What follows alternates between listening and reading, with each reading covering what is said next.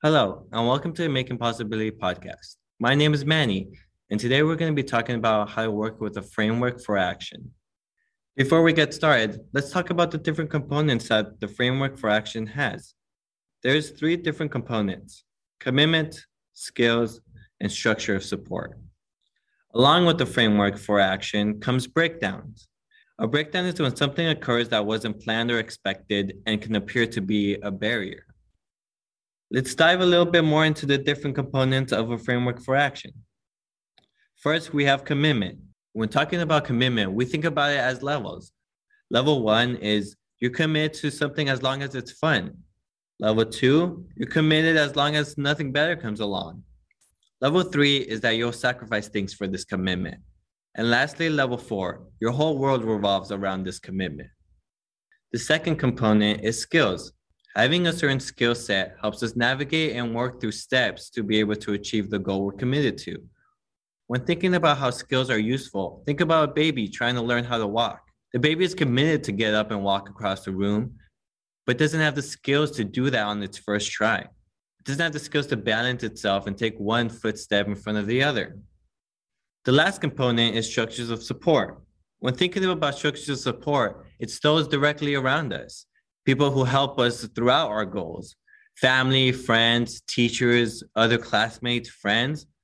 But structures of support are also the tools that we use to get something done a computer, a pencil, a good Wi Fi connection, things like that. All these components together help us build a framework for action. Recently, I had an experience with framework for action and realized how important all three components are. This last semester was my first semester at the university, I had transferred from a community college and I was starting to learn or try to learn the different things and the different ways that the two are different. I had an assignment come up that I had to look for different references when writing a paper. At first, I wasn't worried about the paper at all. The paper only had to be a couple pages long, and I knew that I could go to the library to have a space alone to work on it. I set some time throughout the week one Thursday afternoon to work and sit at the library and to get it done. I thought it would take me an hour, two tops. As I sat down and started looking for references, I quickly realized I was wrong. My teacher wanted us to use the university's website to find references. I had never done it before. I didn't know what all the different buttons and search options did and how it affected what got pulled up. After 30 minutes, I started to get a little bit irritated. And then when I hit the hour mark, I was really frustrated. I didn't know what to do. I had nothing done. The paper hadn't even gotten started and I had no references. I quickly took a pause, took a couple deep breaths, had to step outside and called my mentor. Thankfully, my mentor went to the same university that I did, and she was familiar with the website I was using. I talked to her about how I was frustrated. I knew I could do the assignment and I knew how to get the work done. So, why was I stuck? Why couldn't I move forward from where I was now? Why was this step being so hard? When talking with my mentor, we talked about where my breakdown was occurring. Which component of a framework for action was it happening in? Was it my commitment? No, it couldn't be. I was committed to getting the homework assignment done today. I set time aside for it and I was ready. It's what I was going to do. Was it in my structure of support? I had everything I needed to get the assignment done. So, no, it wasn't there either. After some further discussion, we realized that the breakdown was in my skills. I had some skills to get the assignment done, because I needed to acquire new skills, learn how to work the website I was on, learn how to look for references, and be able to fulfill the needs that my teacher wanted us to bring.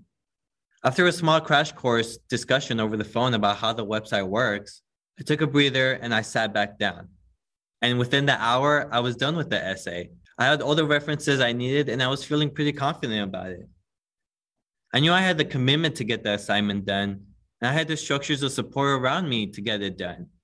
I was just missing those initial skills to be able to get past this one step. Once I was able to identify where the breakdown was, it made me think about where else in my life I was having breakdowns, where I thought it was my commitment level, but maybe it's my skills or my structure of support. I encourage you to think about what goals in your life do you feel stuck on? Talk about your mentor why you feel stuck in those goals. Try to identify where the breakdown is happening and what of the three components is the breakdown occurring. Once you've talked to your mentor about it, also think about what new possibilities you can see now that you've identified where the breakdown is happening. I also encourage you to keep coming to workshops where we will continue to discuss different ways to help you achieve your goals and to reach your full potential. And with that being said, I want to thank you for listening and tuning in and remind you to make those possibility yours.